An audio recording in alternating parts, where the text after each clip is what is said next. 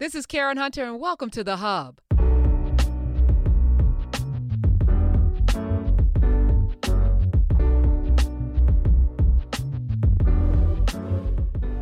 Welcome to In Class with Carr. Uh, we already started, and I just hit record, so that's what we do. Let me thank you, and uh, brother, appreciate you again as always.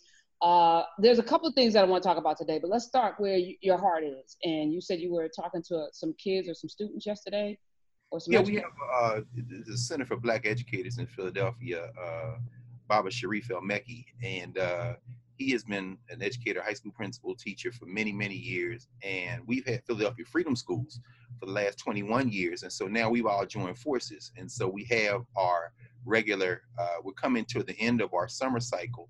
We've been reading W.E.B. Du Bois's the, the Education of Black People, which is a very important book. Uh, series of uh, speeches that Du Bois gave at black colleges, several at Fisk, Hampton, Howard, uh, Lincoln University, Lincoln College in Jefferson City, Missouri, a speech he gave to social studies teachers and professionals uh, at Johnson C. Smith University. The last one he gave, in fact, major speech he gave to black educators before he left for Africa, for Ghana in 1960. So we have a lot of high school students who are reading that, discussing that, and they teach elementary and middle school age young people. And so yesterday we had a conversation, uh, the center had a conversation, and I was particularly uh, I was particularly grateful for this conversation because they pulled together teachers and elders and community folks who are working in the city of Philadelphia, and I got to sit there quietly and take notes, which I, that's my first love. I just sit there and take. I'm like, I'm I ain't no questions. No, I'm I'm listening because what you're saying is making me ask questions. It's like what our you know folks have. You know, I'm reading the comments on YouTube. People like, yeah, I'm taking notes. I got to do that, and so you know, it, what really really kind of reminded me was that uh, our young people, of course, our people are hungry, uh, are brilliant. You know, we wouldn't be here. We wouldn't have survived this temporary condition here in this country and in the diaspora had we not been brilliant. And also that educators have to have some mm, uh, some content mastery. Asa Hilliard always talked about that. The educator, you know, educators have to have they have to have mastered or be deeply deeply conversant in some subject content area. A lot of our uh, education programs now talk about math education and English education, and, and, you know the emphasis tends to be on the technique, on the method, on the style of teaching. And then the question becomes, well, do you know the math? Well, I know enough math. No, no, no, no, no, no, because those things have to be combined. And so we were just talking, and it made me think about it today because, um, you know, when we and and and again, a brilliant, brilliant um, stroke of inspiration when you shaped that live conversation we had. I'm still vibrating on a different level with that interaction. Um, and I thought about it in terms of what goes on in the classroom, and thought about it in terms of our what what we would typically today call our thought leaders or our intellectuals, like we talked about weeks ago, and how a lot of that intellectual work, the books, the public appearances, the, the, the discussions, are not really um, well, let me not say, let me not say it in the negative, could be better informed by classroom practice, by actually learning and teaching in community. So what we seem to have been produced now in a kind of imbalanced form is a number of individuals who kind of go off to themselves and think and talk and interact with folks from time to time. But that classroom is really where, and that human interaction in the community is where those who then say, okay, my instructions to learn about this subject and to come into the community and help others learn and help others advance, that is the center. So I thought to this, you know, today we would have a conversation about some of the most uh, famous, quote unquote, people who are looked to in terms of African American history, particularly John Hope Franklin, and then connect Franklin to a larger universe of Black meaning uh, at this moment. John Hope Franklin, uh, Tulsa, Oklahoma? Yes, absolutely. Well, uh, born in Rentiesville, Oklahoma, where his uh, mother and father moved, uh, all black town in, in Oklahoma, what they used to call the territory, uh, after they left Louisiana, because Buck Franklin, who was a lawyer, his father, could not uh, practice law there the way he wanted. So they moved to Rentiesville. And when John Franklin. Can you pause for a second as a person that has a law degree, and I, I will keep saying that because I love that you did that and then pivoted over to African uh, uh, African studies. To have a law degree for a black man in the 1800s. What did that even require? I mean, what was that? Like, where, like, how do you even imagine that you could become a lawyer in the 1800s as a black man in America? I like, I well, want to start there. I'm, I'm going to tell you right now, Karen, this is one of the most beautiful things about our people, about humans you know, Asa used to always say this as well. We're always learning. When people say, "Oh, I don't know how to teach these children," they don't want to learn. No, a human being is always learning, and we learn by modeling. As you say, we we see things from the time we come on come out of our mother's wombs. Uh, you know, we learn to smile and frown. I mean, and we and we always learning to the day we go back to whatever we we were at before we came into this physical space. So, Buck Franklin, in many ways, was inspired to and instructed to do intellectual work by those who he modeled. It's very interesting. Franklin uh, was born in the ter- what they call the territory. I guess they called it Indian Territory at that time, Oklahoma, um, in the late 19th century, and actually lived to 1960, which is very interesting as well. But uh, Buck Franklin um, went to Nashville uh, to go to college. There was a HBCU there that no longer exists. It's been gone for, for, for a century now almost called Roger Williams University. And Roger Williams University uh, was headed at the time by, and this is, of course, now you'll see the tie, by a brother named John Hope. if you can believe that. This is John. There's only one good biography. Well, John Hope actually wrote his own autobiography. I got it over there, but this is called A Clashing of the Soul. This is my man Leroy Davis, who is uh, was at Emory. John Hope, very important figure. John Hope, in fact, uh, this is where Buck Franklin met his wife at Roger Williams University. And John Hope left Roger Williams to take over the Atlanta Baptist College, presidency of that college in uh, Atlanta. We don't know it by that name anymore. We know it as Morehouse. And Buck Franklin followed his Jegna, his mentor, to Morehouse. And he graduated. He was graduated from there. And uh, Buck Franklin did not attend a brick and mortar law school. Here we are in 2020. It's very important to understand what Buck Franklin did. Buck Franklin went back, Louisiana. What did he do? He took correspondence classes and and and and learned the law by mail. Now, uh, you know, you you and I, we know what a correspondence class is. I guarantee you, some young people watch this and what is a correspondence class? Because y'all got the internet now. Isn't that something? You say, well, I want to learn. Okay, you have the internet. You watching us go, you know, find out what you can find out. Buck Franklin took a mail order set of courses and then took the bar and pass. But it all became it all it all happened because he was modeling those uh, those educators, particularly this one in particular, John Hope. And of course, we know after John Hope comes uh, Benjamin Mays, Black American school teacher, as they used to call him, and that and that's uh, that's everybody from uh, Martin Luther King uh, Vernon Jordan, who grew up in the housing projects across the street from Morehouse. And he said, as a little boy, we used to get up and we look across and we see Benjamin Mays walking across in the morning, the campus, and we would try to walk like him. So even little children, you understand, we see Vernon Jordan and say, yeah, well, where did you, hey man, I started looking at Benjamin Mays. He didn't know we was looking at him. So, so, so yeah, when we see a John Hope Franklin named for Buck Franklin's great inspiration, John Hope, we understand that uh, you become a lawyer in that moment because your people need you and because educators from your community have seen in you what sometimes you haven't quite glimpsed in yourself. And then you just take their word for it because you love and admire them and you've learned from them.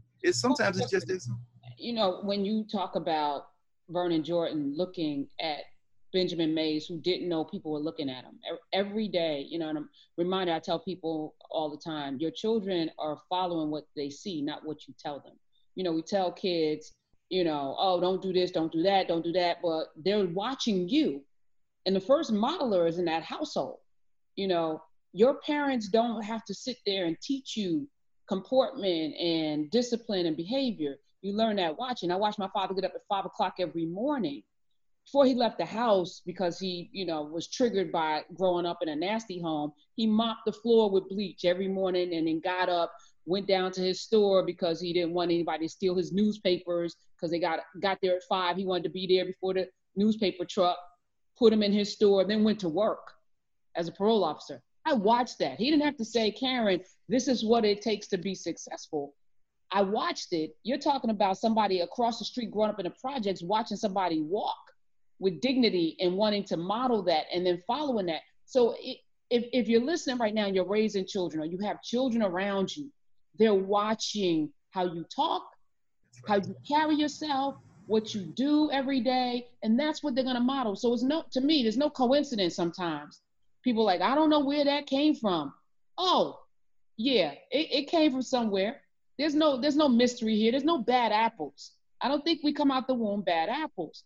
Something they saw in that household shifted and changed how they behave, negatively or positively. So I just wanted to just put a fine point on that because that was powerful when you said it. Ran through.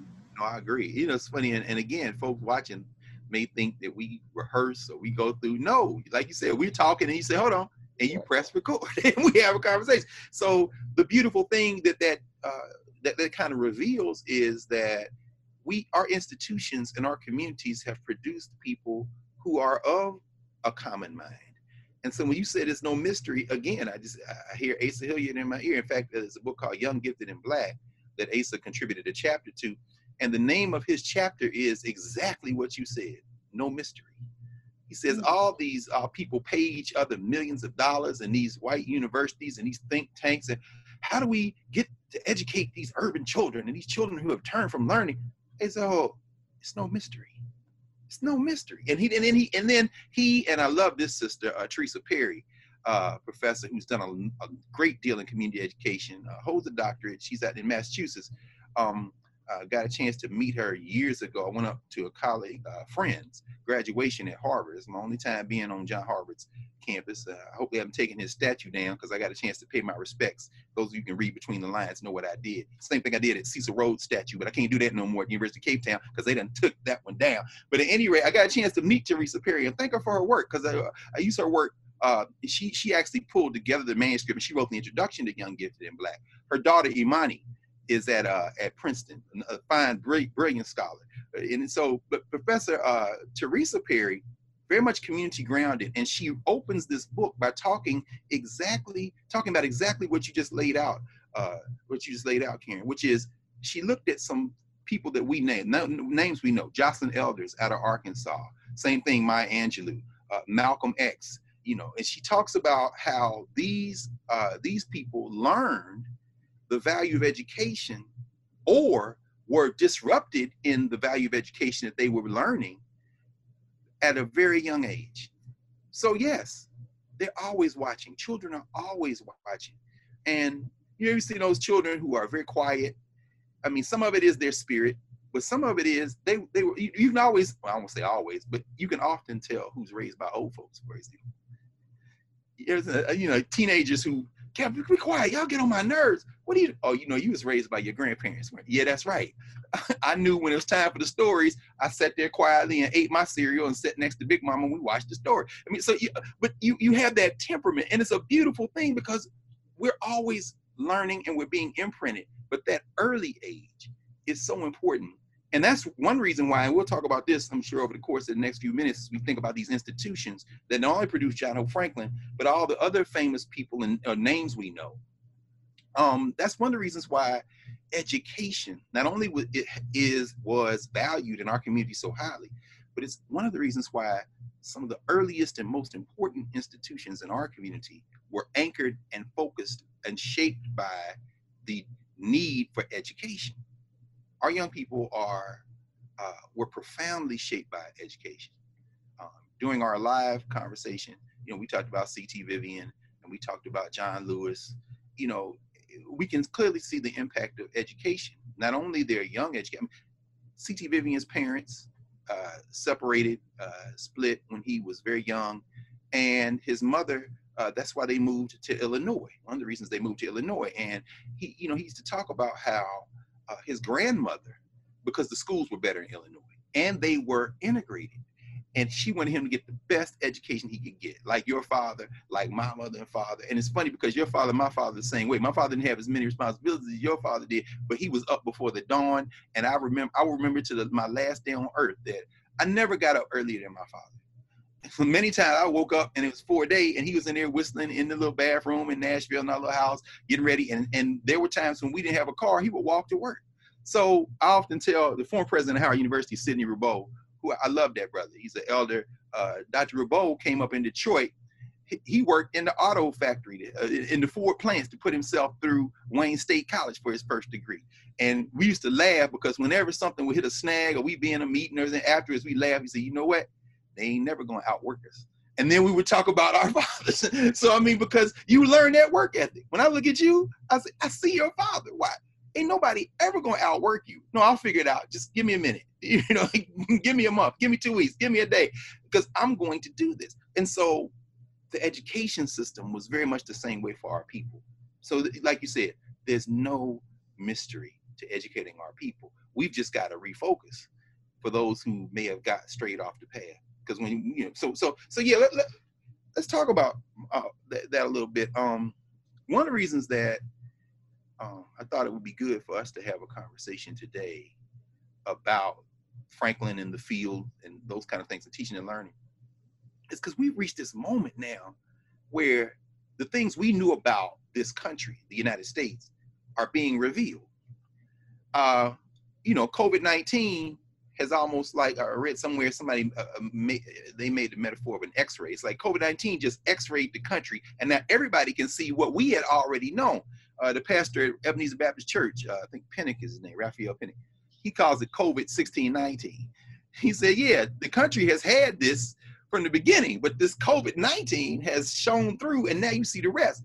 But I think it's a little bit, well, no, I'm gonna say it's um what we're seeing. There may be better language for it. Did you see um uh, that Arkansas uh, Senator Cotton, Tom Cotton, looked like he came out of Uncle Tom's Cabin or Blake. He's trying to introduce legislation to stop local school districts from teaching the Black history. What do you think about that? Right. Uh, you know, this education system was never designed to really truly educate us. So what I've this last this period, this not even the pandemic, even before the pandemic, because we've been doing this for almost six years now on the radio, and I've been doing this for 20 years in my life. I've always recognized the, the miseducation of not just the Negro, the whole entire country on purpose. So it's incumbent upon us. This is why these Saturday classes are important for me it's incumbent upon us to not depend on the school system. And now it's even more to me poignant because there is no real school system. They can't figure out what to do coming back.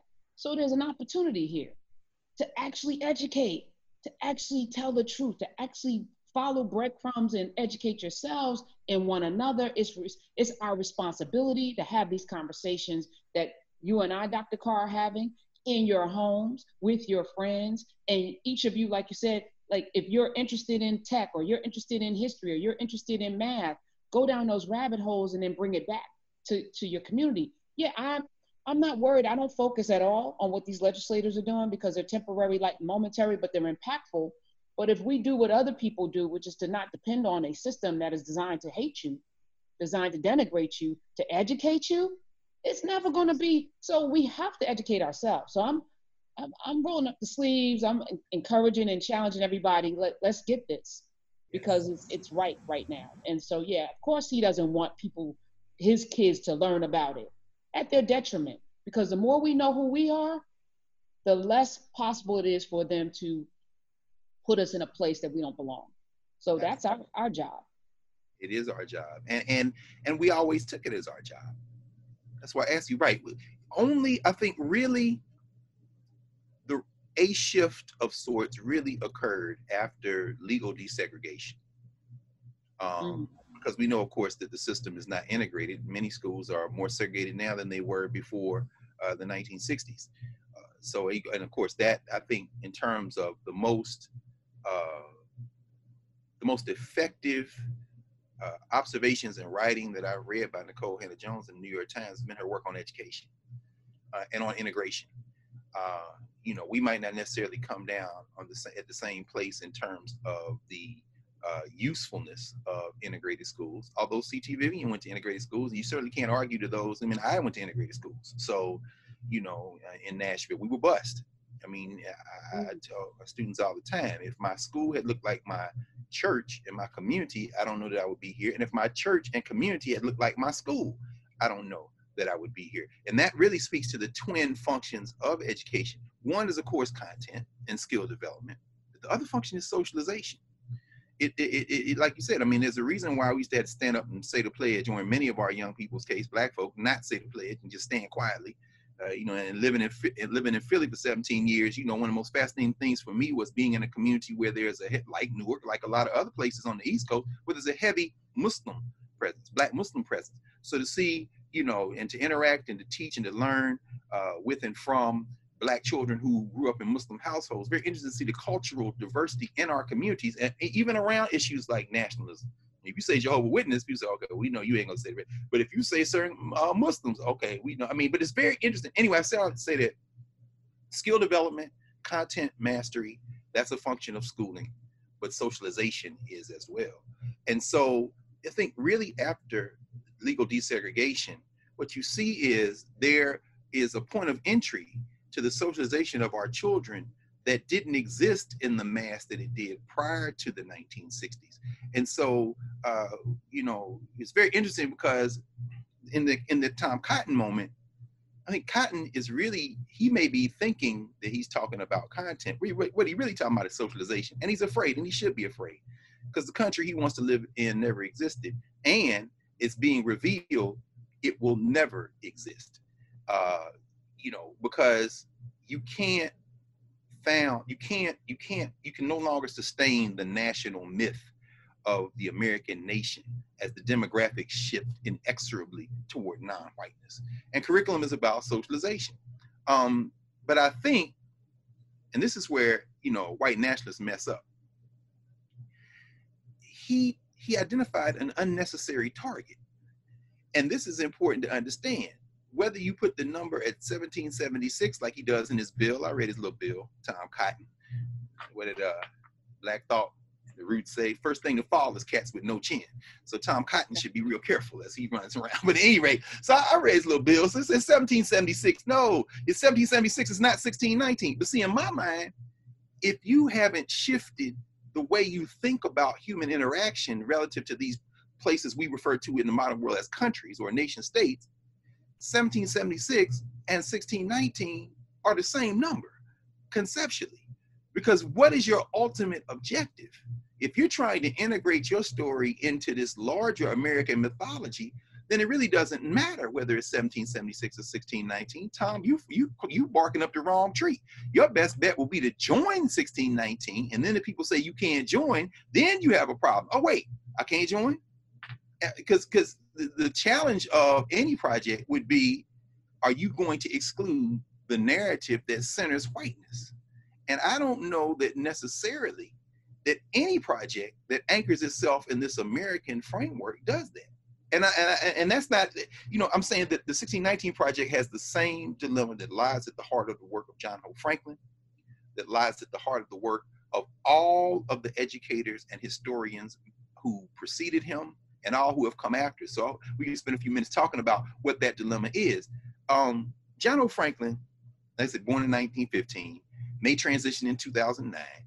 Uh, very important figure.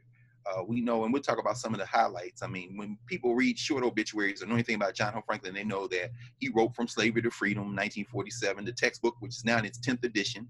Uh, Evelyn Brooks Higginbotham is uh, now the co-author. She's continued to, to take, uh, after Alfred Moss, who was his co-author for years, a 10th edition just came out a, a couple of weeks ago. Um, uh, he, uh, he helped uh, inform the arguments that made their way to the Supreme Court and ended up in the Brown versus Board of Education decision in 1954. Uh, this was during the time when uh, he was a member of the faculty at Howard University in the late 40s, early 50s.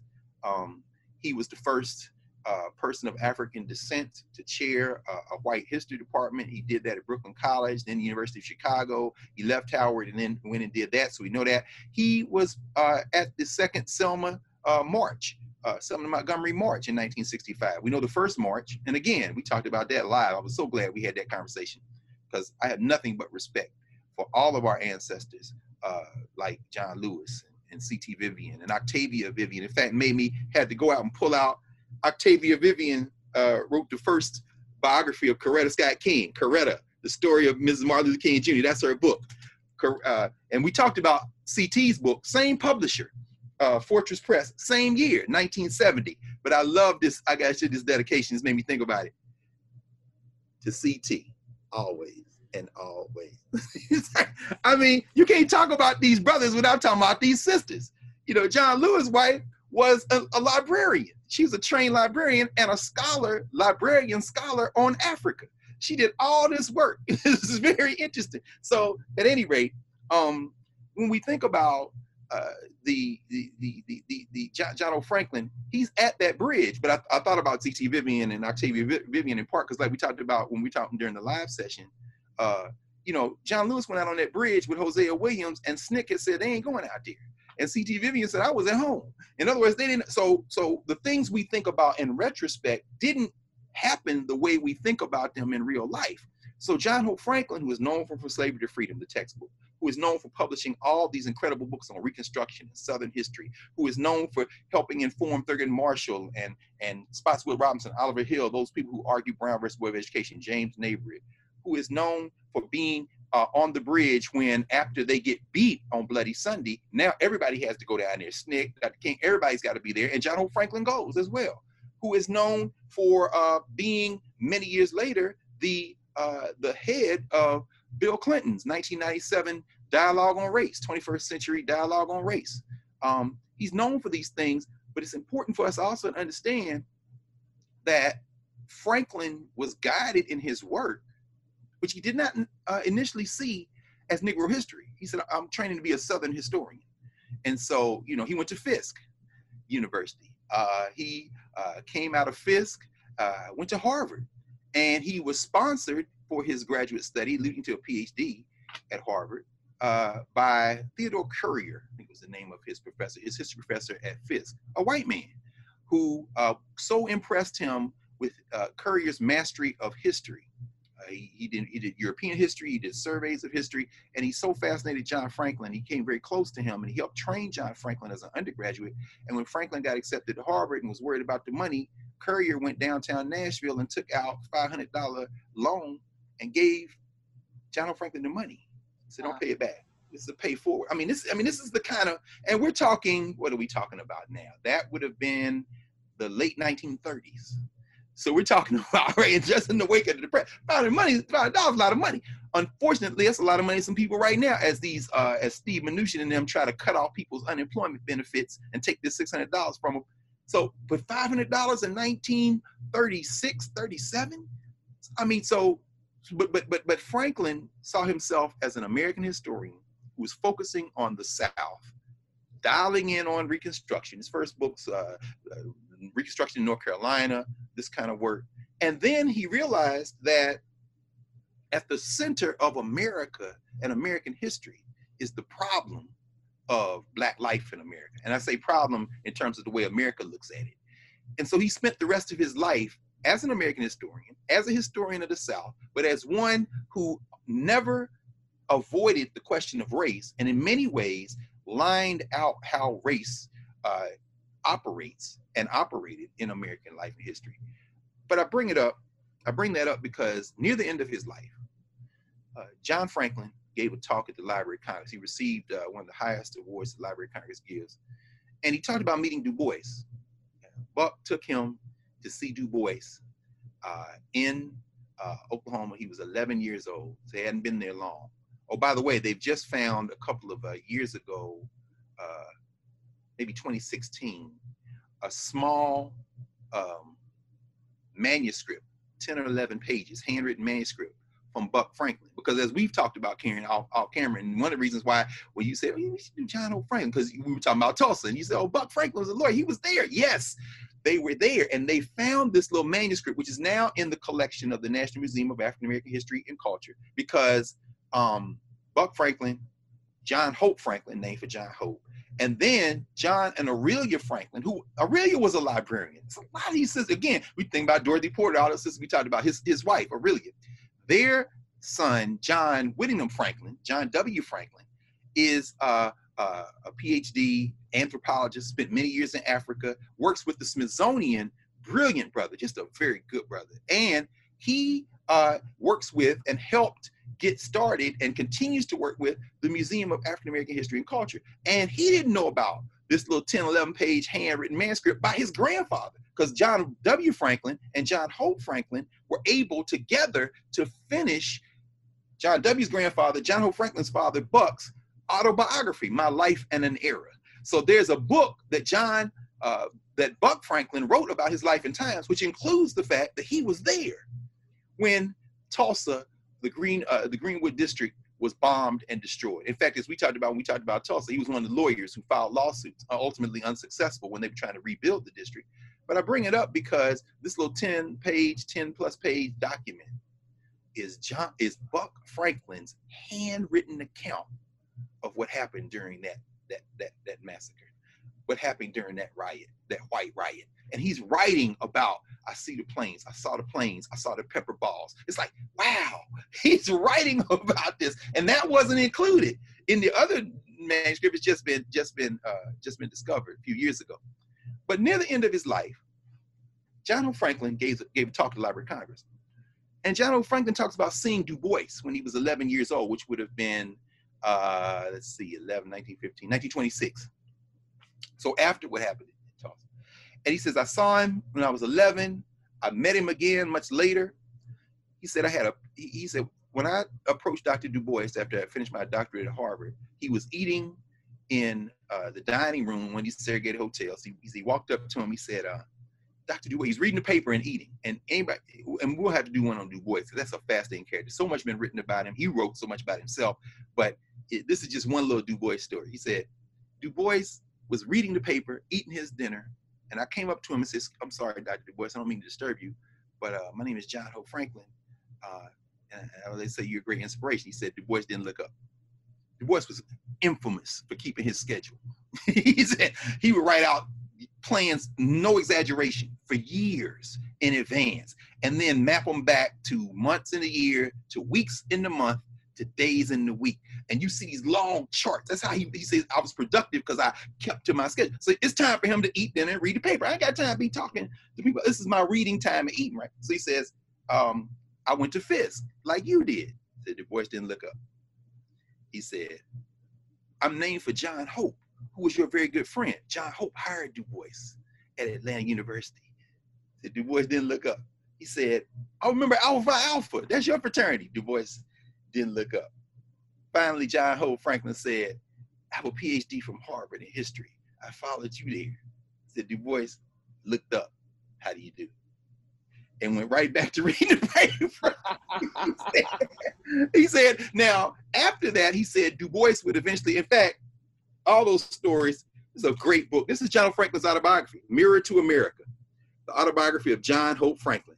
John Hope Franklin was a beautiful brother. I only got a chance to meet him a couple of times, but just a very gracious man. He said, in fact, one of the reasons he said he always stopped and talked to people was because that encounter from uh, with Du Bois reminded him of the chance you have in an instant to impress somebody and maybe teach a lesson to the point you raised as we started people are always watching you never know the impact you can have on someone he wasn't offended because he kind of you know du bois reputation was well known he said and eventually du bois became very good friends with he and his wife du bois apologized du bois and they became very close but I raised that because he said I met Du Bois, then I met him again when I was a younger man, and then we got to be friends. And he said, you know, but Du Bois left.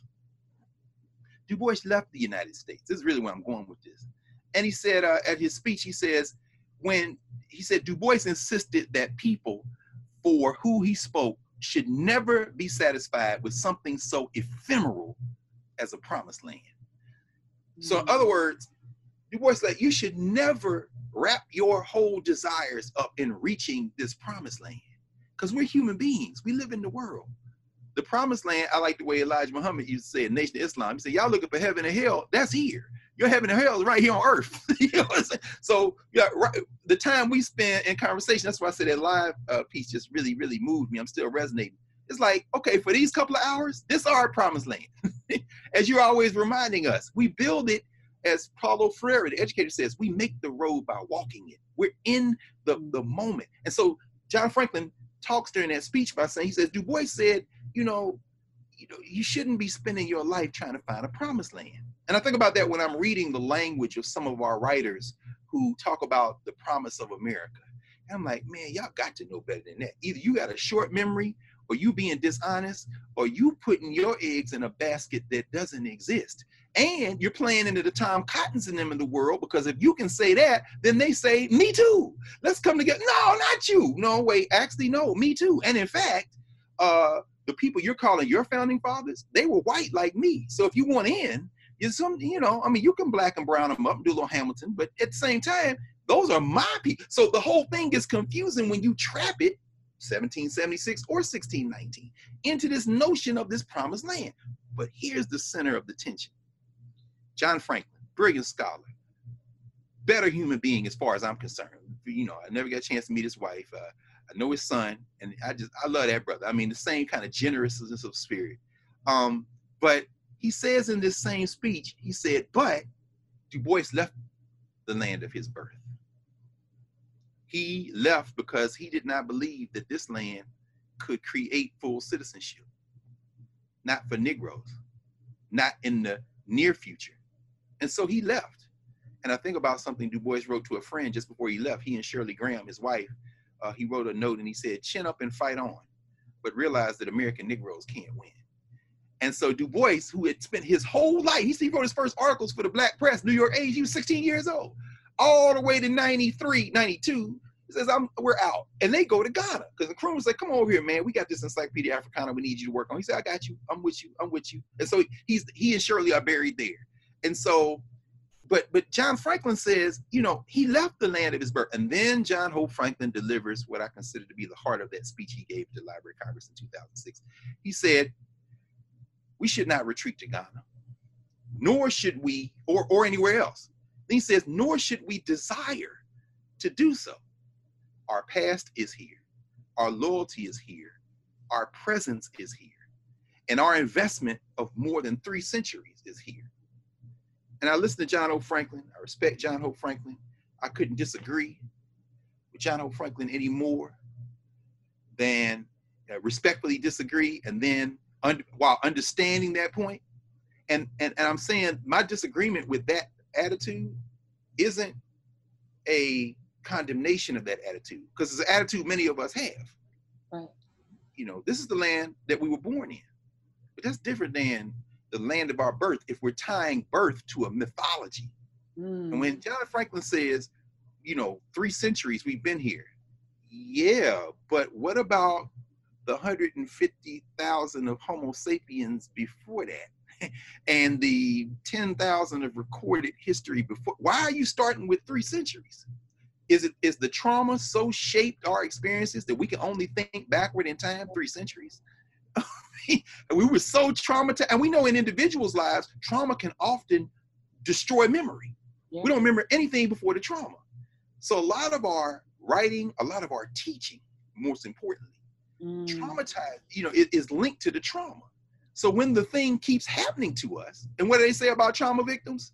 I mean, it's like you keep reliving the trauma. So now here we are in 2020, they're in the streets in Portland. And it's interesting. I was reading the New York Times, and, it, it, one of the headlines on the, the July 25th is um, it says, where is it? It's on the bottom below. Marching for Black Lives in the whitest big city.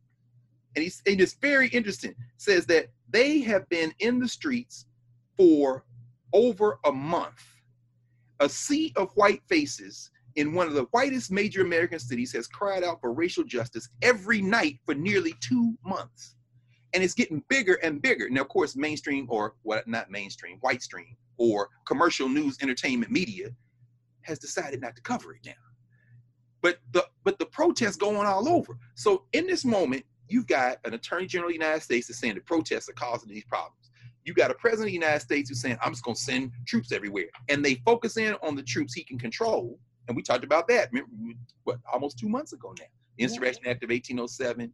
Um, they are weaponizing, instead of federalizing the National Guard, which he has the authority to do, they are doing what? He's directing the troops under direct federal command.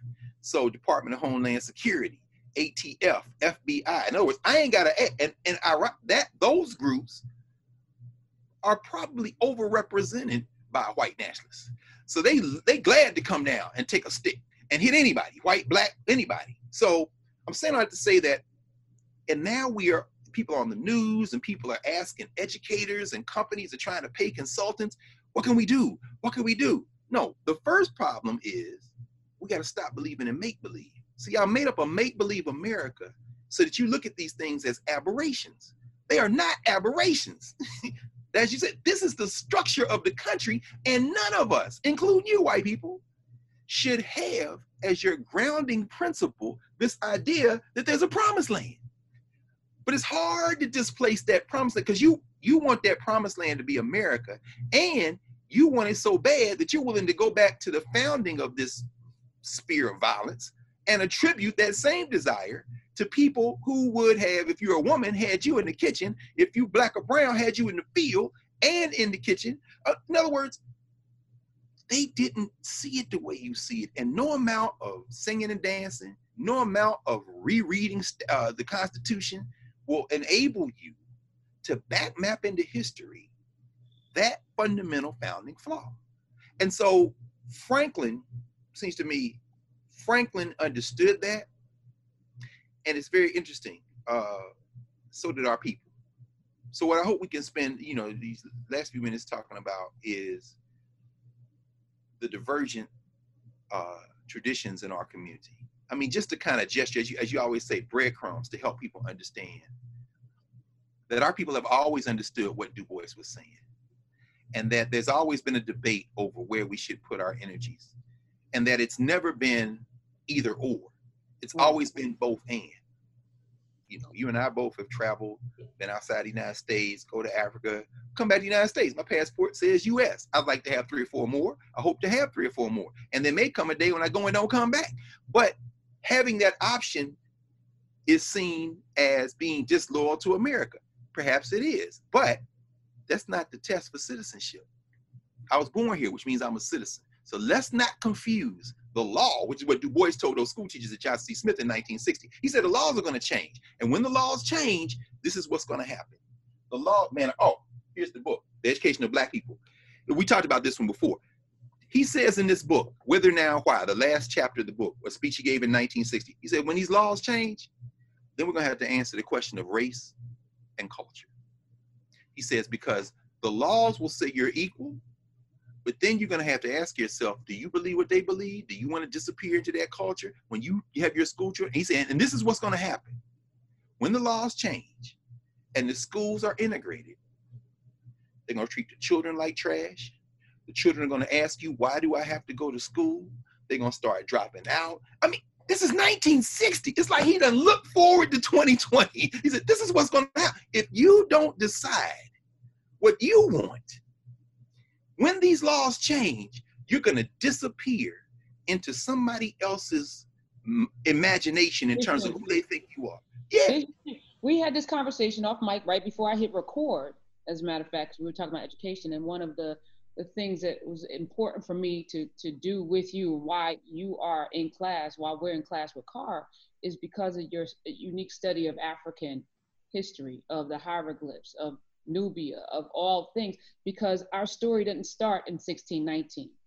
And because we don't have that institutional memory, and because we have been indoctrinated into a vision of ourselves that is not who we are, the, the real work, and this is what the last seven, eight, nine weeks has been about getting the soil right. I talk about that because you can't plant seed and and and when the pH balance is off. You can't plant seed when the when the soil is hard. You can't plant seed if there's no sunlight in water and nourishment. So we've been providing the nourishment, the sunlight, the water, the right pH balance, so that when we plant these seeds, when we go back and you start breaking down what the hieroglyphs are and how they came to be and what what leaders we've had in the past from the Candaces to to the Dora Milaje to the Shaka Zulus to all we go all the way back when we start talking about Mansa Musa not being the only wealthy person who looked like me and you maybe the wealthiest in the world, but not the only one. And there's a history of wealth, there's a history of culture. Right. Where the religion start, when we say amen, we're going to talk about all of that, right? We're going to talk about all of that, but we can't talk about all of that as long as we're indoctrinated into a mind frame of who we are through the lens of somebody who doesn't like us. That's somebody right. whose whose benefit it is for us to not like ourselves. That's right. This this world, this construct only works when we hate ourselves, when we don't know who we are. It only works if we conspire with one another to to follow that lead instead of follow. That's why I'm even breaking down food. I'm breaking it like it's important and and and it's evolving because as as we're having these conversations, I'm also learning. You, you teach, you learn. You as you said, you write, you you study because that's the process. And even that is African, and we don't teach that in the schools. That's not how our school system is set up. Set up to regurgitate what we tell you. And right. then repeat it back to me and you get a good grade based on your ability to repeat those lies back to me. That is not learning. And so we're, we're doing this. And I, again i'm so eternally grateful you know as uh, i also hit you with uh, whitney young whose birthday is coming up. I think it's july 31st and yes. i was i was going through he did a point uh, he did a plan for black america. Yes and, and i'm saying like where is it i couldn't find it dr carr and you're like ah I don't know. Yeah, we, we. I just got to put my hand on. Apparently, it's in his. It's in Militant Mediator. Well, Militant Mediator is one of the books, and then he wrote his own to be equal, his autobiography. And I got them both around here, but I think I hope I, I had them since before I moved to DC, so they might be in storage. But we're gonna find Whitney Young's plan. It's in is and somebody listening might send it to us. This is the beautiful thing about this class. I hope so because because I don't we don't need to reinvent the wheel. There've been brilliant people that have been you. I mean, you're just sitting here talking about two of them: John Hope Franklin, W.B. Du Bois, and C.T. Vivian. I mean, we there've been brilliant people before you and I even took breath. That's right. And if if we're gonna start as if we started everything, like we're gonna start from scratch. When they were smarter, they were smarter. I'm just gonna say it out loud. I'm not do I'm not doing a carbon copy of something that was already brilliant. Let's go get the brilliant. Why do you think why do you think if, if we all have the same basic equipment, what do you think allowed them to be smarter? Because I'm gonna agree with you on that. I agree with you, Karen. Okay. It, it, it's painful, it's painful for people now to hear because we have all the gadgets and we think, oh yeah, no, but why do you think they were able to make better use in many ways of the same basic equipment we have than we have been? Because I think they fundamentally understood where the power lied and and what what it took, right? So so if if you aren't allowed if you aren't allowed to be educated and you have to walk as Booker T. Washington had to walk through I mean sleep on the streets in the gutter to go to college. If you had to go to school, get a degree, and then be told that's not good enough, as the, Du Bois found out. That's not good enough. You got to start all over again at Harvard after you already have are you kidding me? Okay, no problem. I'm gonna do that and I'm gonna master thing and I'm gonna graduate with honors. Your crap. If you had to do that, like we're we're coddled. A lot of us who feel like we're oh we're the oppressed. You don't know oppression. If you're watching this right now, stop it. Knock it off. You, we may be in the streets. It may be horrible, but you don't know oppression, and you don't know how to overcome oppression and still win because that muscle hasn't been cultivated. You know, we you know we bitch and complain. They got busy and to be 90 something years old and still as Du Bois they go to africa and it's like i'm i'm starting to come on who has the t- who has the t- testicular fortitude or ovarian fortitude to do that yes. you know so so you yeah you have to be smarter because they were smarter in so many ways you talk about carter g woodson in the coal mines in the mm. coal mines coming out of a coal mine to go get a mm. phd i don't know too many mm-hmm. people who've done that but it was normal all the librarians you talk about and because black people were um, you know we couldn't work in certain fields all of the black scholars and teachers because that was the only thing a black woman could do is become a teacher. Right. what did it mean to be a black teacher teaching black kids? I mean listen there's nobody I, can't even say i'm smart in relationship to some of the people we talked about. And that's the challenge for me is to like get busy and like step my game up because i know i'm not reading as much as they had to so yeah, they were smarter. So I'm gonna I'm gonna look at a Whitney Young and say, yeah, yeah, yeah, yeah, yeah, yeah, yeah. You're you're smarter than anybody right now calling themselves head of an urban league. Yeah, he he started it. And, and interestingly enough, we say. No, and I was like, our job is to pick up the baton and run further, but we're not.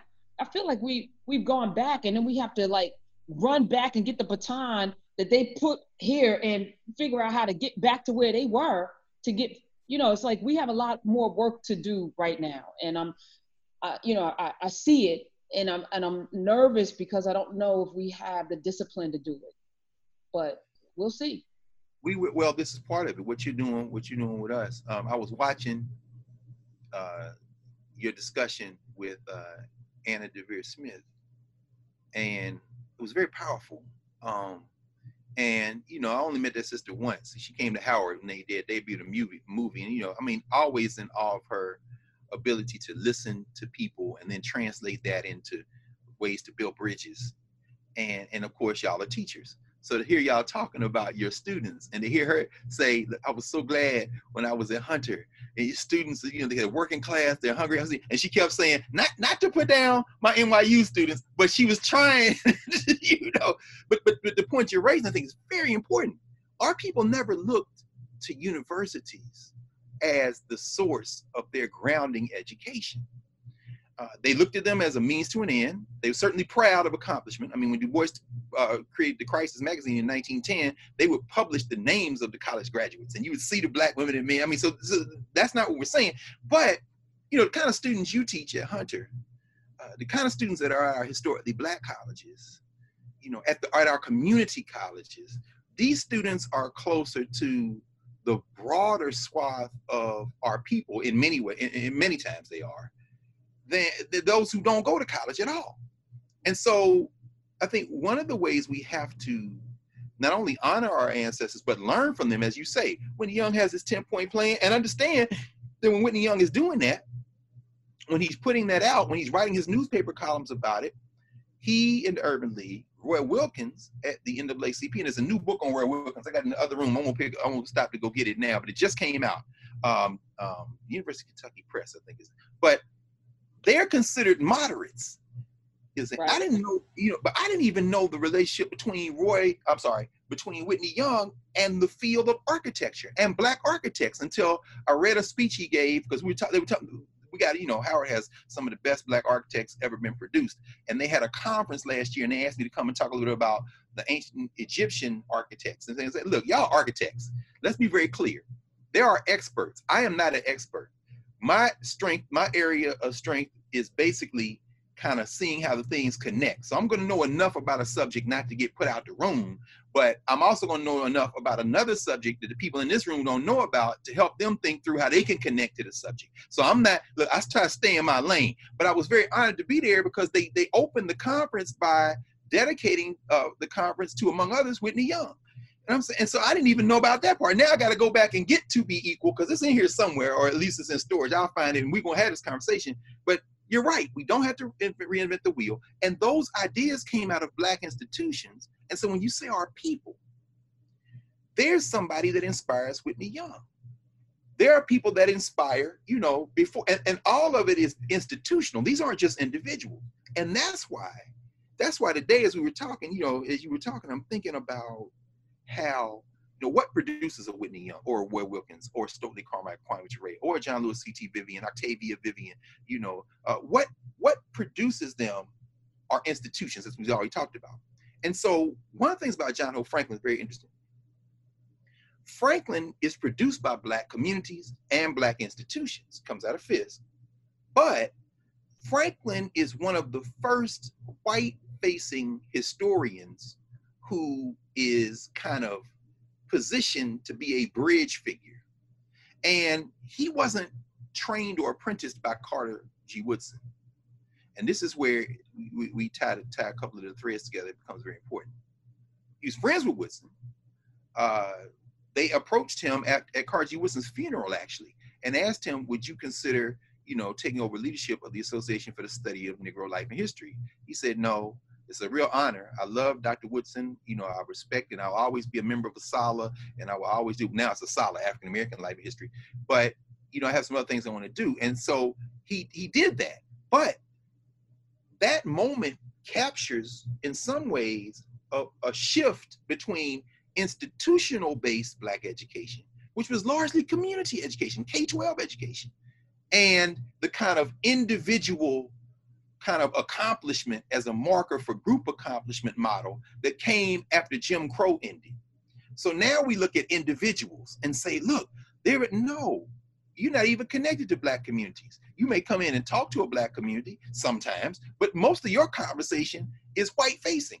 You're talking to other people, which is fine. We need that work. But don't confuse that with what all these ancestors did. So just like as you said, a Whitney Young 10 point plan, um, what the Muslims want the, the, Nation of Islam, which the Black Panthers then took as their 10 part, their 10 point part. We have blueprints. And generations before that had blueprints as well, which is why I wanted to kind of wrap it a little bit by talking about some of the pieces. John Franklin, as I said, from slavery to freedom, very important. Uh, but the meaning of from slavery to freedom, in terms of a textbook that faces outward and says we're going to integrate our history into American history in a certain way, cuts out all the institutional work that preceded it. Alfred Knopf, and he, he tells a story in here in Mirror to America. They, the publisher uh, approached him in the 40s, uh, Alfred Knopf, and said, "We want a textbook," and they wanted a textbook that they controlled. Okay, Franklin said, "I'll do it." He was leaving St. Augustine College. He ended up at Howard, and he wrote "From Slavery to Freedom." Uh, in fact, Aurelia, his wife, as I said, librarian, helped fund him coming to Washington D.C. He took a, a little room in Carver Hall, George Washington Carver Hall, which used to be well, I guess it's still technically owned by Howard, but now it's condos because Howard has engaged a land lease a lot of its old. Again, these are the things that just kind of make me wince when we think about the fact that our people can't generate enough support so that we can control our dormitory so that now the dormitory name for George Washington Carver, where John Hope Franklin stayed in one summer when he was writing From Slavery to Freedom, is now a home for those who can afford condominiums. But at any rate, John Franklin, they had a debate over the title. He said, for a while we toyed with Toward Freedom, but that title was quote unquote too tendentious for a book of this nature. Freedom's people was satisfactory, but no one had given any great enthusiasm for it. Someone thought of its title From Slavery to Freedom. But there was some hesitation because a book with that title, though on an entirely different subject, had appeared about 20 years earlier. There's the breadcrumb in this book. First of all, when I first came to Howard, they had hired me too late to uh, to pick my own textbooks. So for the first semester, I had to pick whatever they had ordered for that class, and they used From Slavery to Freedom. That was the first and last time I've used that book. John, John Henrik Clarke, who was actually born the same year as John Hope Franklin, 1915. John Clarke said, if you start your history with slavery, everything since then looks like progress. And I know there's a couple of little chapters on Africa in there, and every edition has gotten better. The 10th edition, better than the previous nine. You still are using Africa as clearing your throat before you get to the real history. What's the real history? The trauma. And yes, people say, I mean, in fact, all the books do this. I just picked up a couple off the shelf. I ain't gonna show you all of them. It's my friend Robin Kelley who uh, edited a book with Earl Lewis, A History of African Americans, to make our world anew.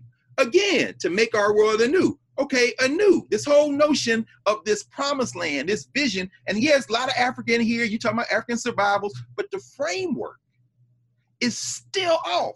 But when when John Franklin says there was a similar book that was published about 20 years before, he doesn't footnote that. So I'm thinking, what is it? But I know the other historians who are working and the teachers who were working in the 1940s, who were around John Hope Franklin, who no white publisher approached because they didn't have Franklin's credentials, which meant those white credentials. They didn't have his reputation, which was sterling. And most importantly, the white publisher didn't approach John Hope Franklin because they were so concerned with black people. They wanted those black dollars. And the textbooks that were published before From Slavery to Freedom were overwhelmingly by black people, published by black people, used in black schools. And I and I brought a few of them out so you could see. The one that was most popular, let me see if I can pull it out here. Yes. 1922. Carter Godwin Woodson, The Negro in Our History. You know what I'm saying? This book at that time was almost 700 pages. Carter Woodson published this book in 1922. This was the book they used in the black schools. And Woodson said in here, his philosophy of Black history, he said, I'm writing about the Negro in our history, our meaning American history, but let me be very clear. This is like Black History Month, which he would start four years after this first book came out. He said, and this is actually the seventh edition, but he says, this is not so much about the Negro uh, in American history as much as it is about the Negro in history. He says, if you just tell the facts of what has happened to our people, who we've been since we've been on the planet, he says, our case is well taken care of. He said, do not engage in either undue eulogy or special pleading for the Negro. just tell the history. So what he does is set up this framework. In fact, the first chapter, the unknown African origin. Chapter two, African institutions, a background. Chapter three, Africans in history with others. Chapter four, foreign aggression.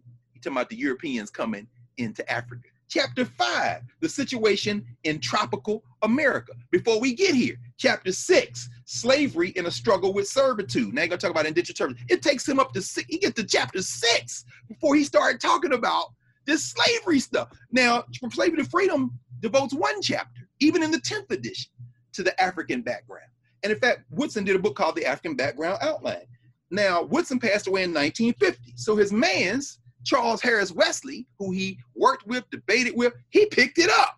The Negro in Our History, Carter Godwin Woodson and Charles H. Wesley. But this book, the Associated Publishers, this is the black company. It's in the black schools. And they even went so far. In fact, sometimes they didn't have money to print books before they sold them.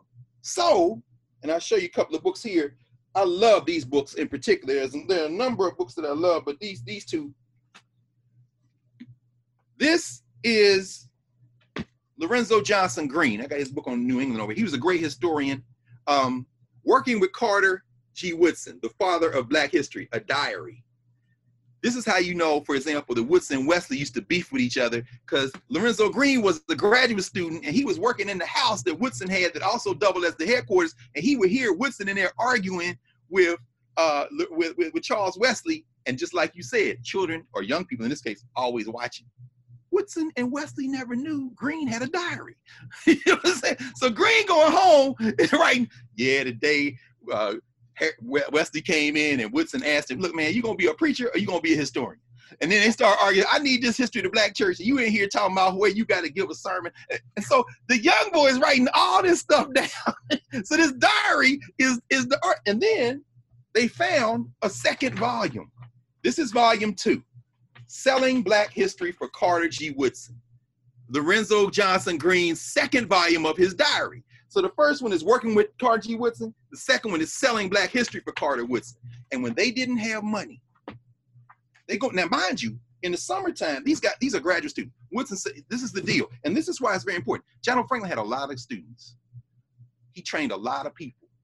Woodson trained a lot of people. Woodson didn't train John Hope Franklin, and Franklin never worked for Woodson. But all, most of the great black historians prior to Franklin either worked for Woodson or worked with Woodson or what they used to call Woodson's boys. Lorenzo Johnston Greene, one of my favorites out of Fisk, Nashville, Alrutheus Ambush Taylor. How you even get a name like all these guys? all these young cats working with Woodson, and when and they and in the summertime, but Woodson would, would pay them and he would help them by helping to pay on their, their graduate school so they go to school, get these degrees. In the summer, they would earn money by driving through, in many ways, the segregated South to these black schools, black churches, black community centers, selling the textbooks. Mm-hmm. These are the history of our people. Again, tying together part of that economic plan with education and they would say, and I love this because I'm, I'm, a firm believer in this. Bookstores are libraries with permanent checkout privileges. In other words, you you know you can go to a library check out a book if you ain't got no money, but if you got two dollars, get the book. If you got fifteen, get the book because now it's your book. They would go into little community centers and they or little churches and they would say, look, a book like this need to be in your house. You need to train. You need to educate your children. They're not just going to the schools; they're really going to the communities. And I want to show you something. I'm very. This is one of my most precious um, books. The Negro in Our History. But uh-huh. look how thin it is. Because they wouldn't print the whole book. This is what you call a sample copy. It has a few pages, like here's a page talking about the black people who were elected in Reconstruction. They show you that. They let you touch the binding. They said, this is the deluxe one. You can get a different one. And they even, at the beginning, this is why I love this one, because the page I'm about to show you is not in that other book. Woodson typed up how to sell the book. Confidential. how to succeed in selling the Negro in our history. Three important things to do. You talk to these people, you don't talk down to these people. These are the people who put the money in our institution that allows us to fight the Black mm-hmm. History War. these are the people whose children we want to educate. So when you go into a community, you find the influential people. You sit, you talk with them, you show them this book. You ask them, can you show other people? I mean, this. I mean, I'm saying, look, I respect everybody out there working, but these are the foundations that we have to return to. This is what you're building in cyberspace. These, I mean, he's, he's basically showing these are the breadcrumbs. This is how you spread breadcrumbs, right? And so from there, Woodson creates children's books, African myths, He's got a book for elementary school students. He's telling African myths, right? And then he realizes everybody can't read. Everybody can't read at that level. So let me see if I have a copy of that over here. Um, and then I'll and then I'll just show you a couple others, and we'll, we'll be done with that because I wanted to. Uh, oh yeah, here we go. Here we go. They made a version of the Negro in our history, which is basically high school level, maybe college level. They made a version for younger children. Negro makers of history. in other words, now he's got autobiograph- autobiographical stuff. And what he does is, he said this book is an adaptation of the Negro in our history to the capacity of children in the elementary schools. In other words, I'm going to make a version of this book for elementary school students because we're not going to wait till they get to high school for the history. We're going to start them there. And so then, and, and he and his publishing company, they publish so many books this is I just got this book last year. I was in Detroit, and I said I went to the bookstore. I was going to the bookstore, and I found this book. I was so 1941, three black women. Um, Elise Derricotte, Geneva Turner, and Jessie Roy. And the illustrations are by Lois Lois Mailou Jones. Word pictures of great Negroes. you know what I'm saying? Word pictures of great Negroes. The Associated Publishers black publishers. So when when when Knopf approached Franklin, this is about a market. So hey, I got a lot of books about white press. It's important, but in terms of educating our people, no, no, no, no. We need to control education. We need to train our teachers. And so when when Franklin says, "Well, from slavery to freedom was good, but there was a book right before that was," a, I'm wondering. This is this is a guy who I never got a chance to meet, but I stayed in a dormitory name for him, Merl Raymond Eppse. He was a was a was a professor at Tennessee A&I State College.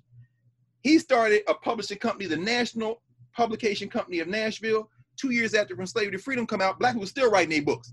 The Negro, too, in American history. you know what I'm saying? Merl Raymond Eppse, who had a master's degree. He was a member of Woodson's Association. He started his own publishing company. That ain't the only one he did. He did a book called, now he, now he did what Woodson did. The same year, he said, you know what? An elementary history of America, including the contributions of the Negro race. This is the one for elementary school students. Why do I bring them up? The 16 Project, 1619 Project is good. It's also not new, and unlike these, it's not by Black institutions. He then went and Merl Raymond Eppse and said, let me go out here. This is actually before he did those textbooks. I'm thinking maybe this is one of the ones he's talking about. A guide to the study of the Negro in American history. Merl R. Eppse, National Publication Company, Nashville, Tennessee. This is 1943. Now, I'll kind of stop there because there are many more. Well, no, no, let me show you one more. Let me show you one more. Show you one more. Because no, I gotta show you one more because this one is not a not a black company. It's a white company, but the authors are at HBCUs. This book was published in 1931. Readings from Negro authors for schools and colleges with a bibliography of Negro literature. Otelia Cromwell, one of the great, see, these are black women too. Eva Dykes, Otelia Cromwell is at Miner Teacher College. That's one of the schools that merged to form the University of the District of Columbia. It was it, Miner Teachers College was the school that trained all the black school teachers in DC. Wow. Eva Dykes is at Howard University. This guy in the middle, Lorenzo Dow Turner, is one of the great linguists in the history of the area of ling- linguistics. Is that, that's Lorenzo, public domain? That's public domain, isn't oh, yeah, all this public domain. No question. Okay. So and, you know what that means, right? mean you're gonna republish it. You know that. No, yes. don't tell nobody, Doc. No, look, everybody, look, but but everybody, but look, everybody can read. Like there are a million, not a million. There are many new editions of uh, many books. So's Black Folk, Miseducation Negro. But if you don't know the institutional history, the thing that makes them different are the introductions and the bibliography. So you So can get people to write, you know, we- we'll just have to, we can collaborate on, on an Yeah, yeah, introduction. yeah. Uh, yes, we will be Yes. collaborating. Collaborate Uh, so as you as you're wearing that Claflin University, South Carolina Oh, shirt, shout out to my cousin. Sh- Shout out to my cousin Timothy. Yes, that's right. Timothy Lyons, graduate of Claflin University from Augusta, Georgia. Yes, yes, yes. Okay. That's and that's real because you know it's interesting because we were talking about this last week when we were doing the uh, we were talking about this when we did the live one. But um, you know, my the high school students that we work with, we're doing a um, we're doing uh yeah, we're doing a we're reading this book during the year, The Lost Education of Horace Tate, Vanessa Siddle Walker. I love this sister right here. She's at Emory University. I've never met her, but I exchanged emails with her because I teach this in my Education in Black America class. This is a great book. Horace Tate was the uh, was the head of the Georgia Teachers and Educators Association, and then the National Association of Black Educators. These were all the black school teachers in K-12 and many college teachers who were in the segregated schools. Some of the uh, branch chapters of the states go back to the 1800s, the eight- 1880s, 1890s. Let's, Tate, okay. Right. Tate. Lo- Horace Tate, yes. Yeah. Horace Tate, and I mention this because we talking about we talking about John Lewis and, and C.T. Vivian. Uh, remember we talked about John Lewis running versus Julian Bond for the Congress in 1986. Horace Tate, they tried to recruit Horace Tate to run for Congress. Horace Tate said, "I'm not going to run." Horace Tate, in turn, let me let me pause here because people might think, okay, let me tie that little thread together. We began this conversation and come back to it over and over again on the importance of institutions that we create, that we control, that help us socialize our young people, help us move in the same direction. And so, of course, Black K 12, Black colleges, as we're talking about, all very important. Julian Bond, who, you know, fell out with John Lewis over that race and didn't speak to him for a few years. Julian Bond's father, Horace Mann Bond, was the president of Lincoln University when Julian Bond was growing up. But he, before that, he was the president of Fort Valley State College in Georgia. Horace Tate went to Fort Valley and as a freshman got so close to Horace Mann Bond, Julius Bond's uh, father, that he became Horace Mann Bond's driver. And it was Horace Mann Bond that shaped Horace Tate into being the head of the black educators ultimately. And the reason I bring it up when you said your cousin at um at, at- from Claflin, and yeah, I'm, right- look, I was just at Claflin. Told I love Claflin, love South Carolina State, love them. I have been slowly pulling out the histories of each state educator association that Horace Tate eventually became the president of the whole piece because now they've been folded into the NEA and we've lost a lot of that history. But Vanessa Walker, brilliant sister, really traces the history around the country. And so this is the South Carolina one, the Palmetto Education Association. And what you see in here are all the black teachers in South Carolina during segregation and what they did. Here's Florida. Here's North Carolina. Here's the one Mississippi we talked about. Here's Texas.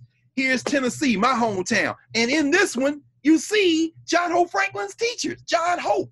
You see George Gore. You see, and I'm saying, why? Mary McLeod Bethune. I was just reading the Florida one the other. Mary Miss Bethune in here. She was a president of the Florida Education Association. So when we see in 2020 these individuals talking about, you know, anti-racism, talking about deconstructing racism in America, all that's incredibly important work. But that is different work than the work that we have to do to go back in your words find the blueprints. Because what's fascinating about these books it isn't just knowing the history about it is we helping young people understand that. It's identifying what made those black schools successful. Yes they didn't have the same physical resources but in terms of the intellectual level in mm. terms of the commitment for every child learning they left us the blueprints. They left us the blueprint. Stop going to harvard johns hopkins berkeley. Stop paying the ford foundation and all. I mean you can do all that but my God, have you not a dollar to invest in yourself so that you can go ask your ancestors how they created generations of people that killed Jim Crow? Because you didn't kill Jim Crow. They did. And they did it coming out of one room schoolhouses, coming out of community meetings, coming out of churches where people went door to door and sold them the books.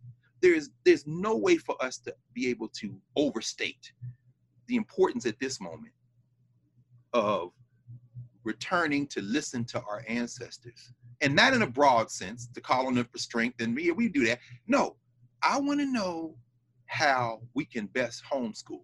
Do you? Okay, well, let's go find out the last time we did it. We did it before? Yes. Oh, I didn't know that. Right. Because we started your history with what came on TV this morning. Pause. let's go back. So I think that's that's. I mean, those are just some you know some more breadcrumbs, as you say. Eventually, we're gonna. Uh, this is gonna. We're gonna do a live book club, uh, and you know, this is going to evolve because uh, that's the plan into yes. more. And uh, I just can't thank you enough because you. Uh, I, I have so much more work to do. Every time I sit with you, I'm like, I am not. Not only am I not worthy, but I've got so much work to do. it's like, no, thank no, you. I, you know, I feel the same way. You know, I feel the same way. Seriously, Ooh. Karen, and I'm, I'm not just saying that the more in fact what you you probably know off the top of your head because again i watch the interviews you do and i watch and i'm saying you know when karen and i get together on saturday she be holding back. So y'all watch. We're gonna do more conversation on this because i'm like i just need to listen. I'm serious because we, we're learning from each other. I forget is it doppler? What's that? Some kind of effect the psychologists talk about. They say that the more you know about a subject the more hesitant you might be to speak declaratively about something. And the less you know say it again I think it is the Doppler effect. I think it is Doppler. Yeah, I think it is. But I mean, so so so when you say, you know, you say I got so much more work to do, I feel like that every time I open a book, every time I hear somebody. Listen to those, and most of the young people on that call yesterday, where I was with the, the young people, the teachers, they're in their 20s and 30s. And so they said, Daddy Carr, no, please. I got three pages of single space notes and I write small. You see, you know what I'm saying? So when I'm writing, you know, I'll take notes. You know, I'm writing like this. I write little small notes. You understand? So I got pages of I'm listening to y'all because you're teaching me things I didn't know in terms of content, and you're teaching me technique because I'm a, I'm 55 years old. I can't memorize all the lyrics to all the hip hop songs. Well, I, I, need to understand. You know, I need to understand how I'm gonna reach this young person come here with this mumble rap. Right. I'm not gonna condemn it, but I, I, know you know. I but I need you to show me. I'm just because because we're in the same craft. Yeah, no, it's true, and it's not Doppler. We'll figure it out. But this the more we ask the question, I think I read that somewhere, the more you ask your brain the question, the more it has to search for the answer question asking, we've talked about this, it's not Socratic, it's African. The more you ask the question, so we're putting out a question right now to everyone, like, and and it's your job to find the answers. We don't have it all. We don't have all the answers, not even close. But through this process, and I, I just feel like, you know, collectively, if we all do our little part, we're gonna we're gonna have the answers because somebody's gonna come back and then it's gonna piece together, and before you know it, we have the full picture. So I just want to say thank you book clubs coming, all of that's coming. Oh, Y'all be you. patient. And I know folks are like anxious, but in your anxiety of what you don't know and in your feeling bad about the things you don't know, embrace the moment and understand that if not for this, you you still wouldn't know. So now you know. Now it's cracking open. And you know what you know. And you know what you know, Karen, when we had that live thing, just like we predicted, what happened? In the comments, Somebody said, "Oh yeah, Egypt, Egypt, Mississippi. I know exactly what it is. My daddy used to drive a truck through it." I'm like, "Yes, we all know what we yeah. know." Cairo, yeah, they start. Yeah, no, it was, it was, it was. When we're gonna do more of those, I want to do at least once a month. You know, yes. some lives uh, because I think people do have questions, and it's it's important. You know, because it takes a couple of hours for me to go through the comments every day, and I'm willing to put that time in because we're getting the soil right but at some point you know it needs to be more interactive and i'm just you know i'm grateful for everyone taking this journey with us because it you know, was conceived in here in my heart and my spirit. And, and Dr. Carr, you know, came into it with the same spirit. Oh, no. So the, the, the, the, ancestors lining up and, and, and so this, this is special, it's divine, it's ordered, it's ordained, and I'm grateful. And, and I should also mention, and while I'm thanking you, we're thanking each other. We also the people who also help. I mean, a lot of people buying books. Support black institutions. There are black bookstores, Sankofa. I mean, there's so many black bookstores. Support this channel. You have to do that. And all those black educators, there a lot of them are still. In fact, I got this shirt. My dear friend and colleague Kathy Adams, who is on the faculty, along with Andre Key and some others at Claflin.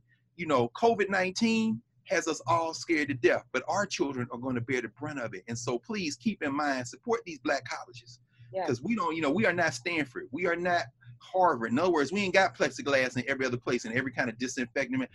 Our young people are at risk. So I just wanted to mention that, Karen, while I'm thanking you for creating no, space for us. Absolutely. And we'll be back next week. Yes. I love you. Love you Thank too. you. Yes.